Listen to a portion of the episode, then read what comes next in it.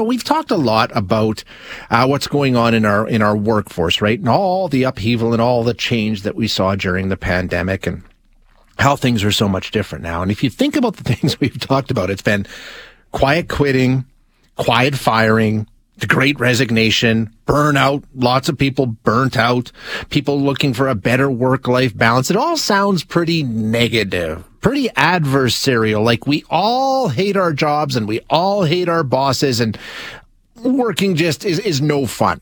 Now we know that's not true, isn't it? I mean, sure, that's what we do, but I mean, is it really that bad? Let's find out. We're going to have a conversation now with uh, Scott Schieman, who's a professor of sociology and the Canada Research Chair at the University of Toronto. Scott, thank you so much for your time. I appreciate you joining us today. My pleasure. Thanks for having me. So, Scott, when we take a look at this, I mean, that the tone that we take around our jobs and our bosses, what is, isn't it just sort of what we do? We complain about them. I mean, isn't that just sort of the way it goes? we love it. We love to complain. I mean, so I, you know, it's funny your your intro there. I mean, I totally agree. I've been I'm a sociologist. I've been studying trends in the quality of work life for almost two decades now, and I have been baffled with the way that the narrative coming out of the of the pandemic has just really made work sound so awful. And to to be clear, there is a there are problems, sure. um, and I can go into what they are. But I think you're right. I think there's something about we love to complain about our jobs, and I think there's a value to that in the sense that we often bond with colleagues or coworkers about yes. bad things, we're not likely to get together and say, "Oh, I have these opportunities for development," because it sounds almost like boasting, right? It sounds like you're almost bragging if you start talking about you know, oh, I paid I paid really well. you know, you know. So I totally hear you and that's I'm interested in sort of the sociology of hating work. I'm fascinated by it because I think it has negative consequences on kind of the overall tone and climate. Work's not going to go away. right, exactly, exactly. And, and, the interesting yeah. thing, you did some work around it. And even though we all like to sit around and complain and moan about our jobs and our bosses, when you actually ask people, they actually kind of like what they're doing and they like the people they work for, right? Exactly. And so again, you know, anecdotally, I so I do some work in cafes. I, am writing a book right now about work, and I've sit in cafes, and I can't tell you how many conversations I've overheard, and it's about work, and it's complain. It's usually people getting together and complaining about it. But then when you do, that's not systematic though. And so what I do is I try to do broadly representative, systematic studies of the Canadian working population. I also study it in the US as well.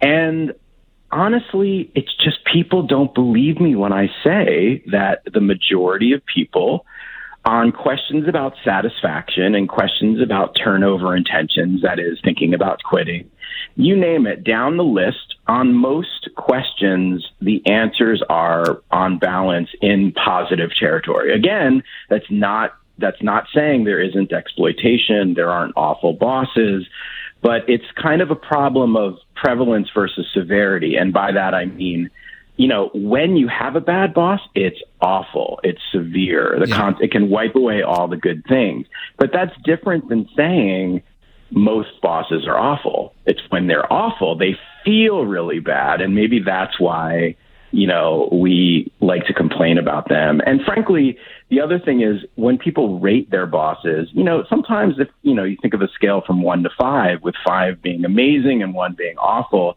a lot of people are like, eh, you know, they're okay. They're not perfect. But then again, think about a marriage. you yeah. know, is everybody with a five star spouse? And, and if it's less than five, are you out? Are you getting a divorce? No. A lot of people are like, you know what? There's some good things and some bad things. And on balance, you know, it could be better, but it's, it is what it is. Interestingly, throughout the pandemic, this is what it's all about. Everybody's talking about how the pandemic has opened their eyes and they realize how, you know, things could be different for them and they want to make changes and they want to, but in reality, again, once you take a look at the data, people actually think things got better during the pandemic, right? Well, that was one thing that really jumped out at me, and again, because I've been I've been following the narrative, and since 2020, I call it the anti-work parade. It's sure. like every time every time I open my browser, I was like, oh god, this sounds awful, and I had the data in front of me. So what's really fascinating is I had the data in front of me. I mean, again, data are flawed, but I try to make it as broadly representative and systematic as possible, right? It's better than simply like, oh, this is my hunch. And no, and I, I totally agree. It's like the data suggested something different than the narrative.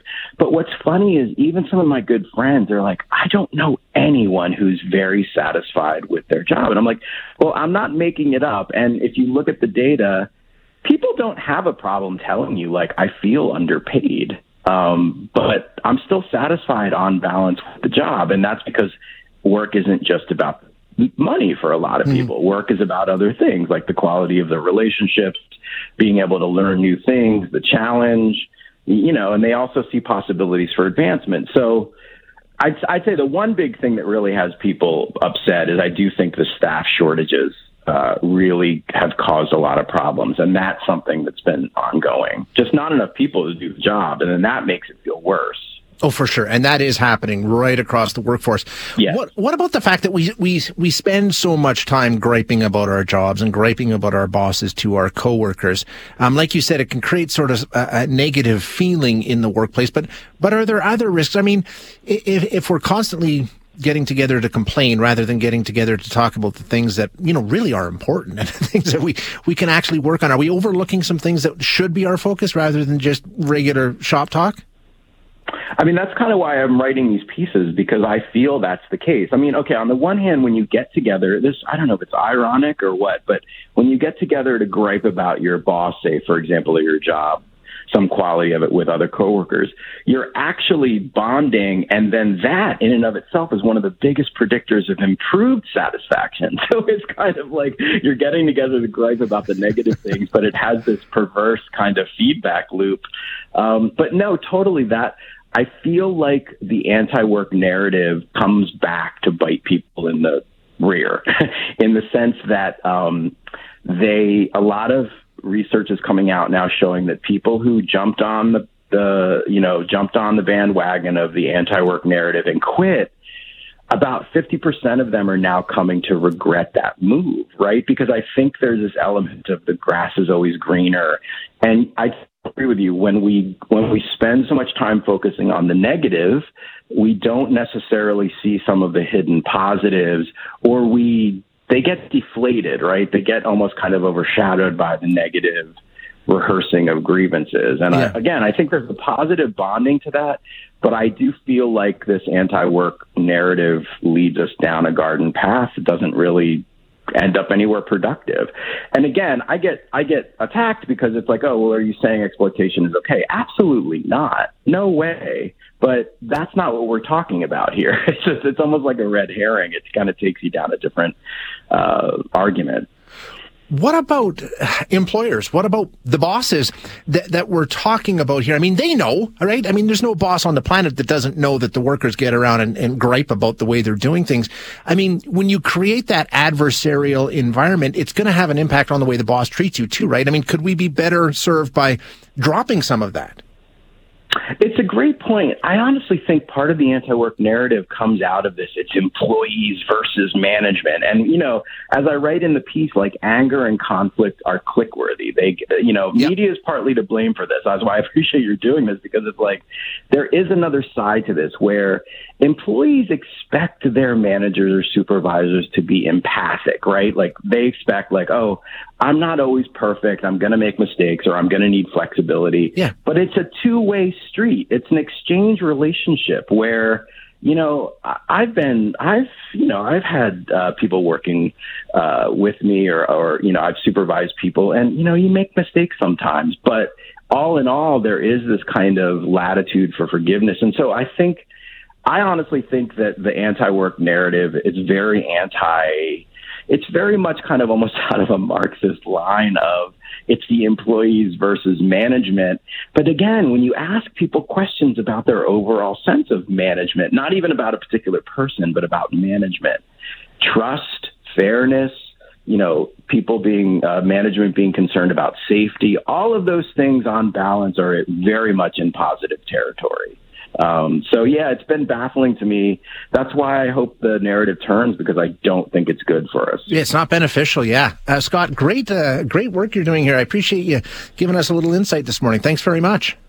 Hi, it's Shauna, and I might be a bad parent because my kids think french fries are vegetables. Hey, it's Ryan, and I might be a bad parent because I went out for wings when my wife was in the hospital after giving birth. Johnny here. I might be a bad parent because in my house, the tooth fairy gives pocket change. But we're not alone. Len emailed us and said his six year old daughter's Tarzan moment going from love seat to lazy boy by curtains made him more proud than any dance recital. and Andy left his two year old at the rink. All right, guys, I'm sure we're not alone. Like Andy's kid.